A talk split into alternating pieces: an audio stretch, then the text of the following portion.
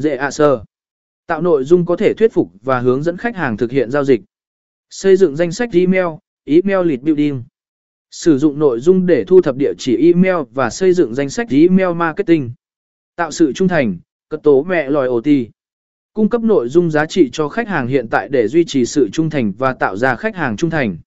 Hỗ trợ khách hàng, cất tố mẹ support. Cung cấp hướng dẫn, tài liệu hữu ích và nội dung giải quyết vấn đề để hỗ trợ khách hàng. Tạo sự phân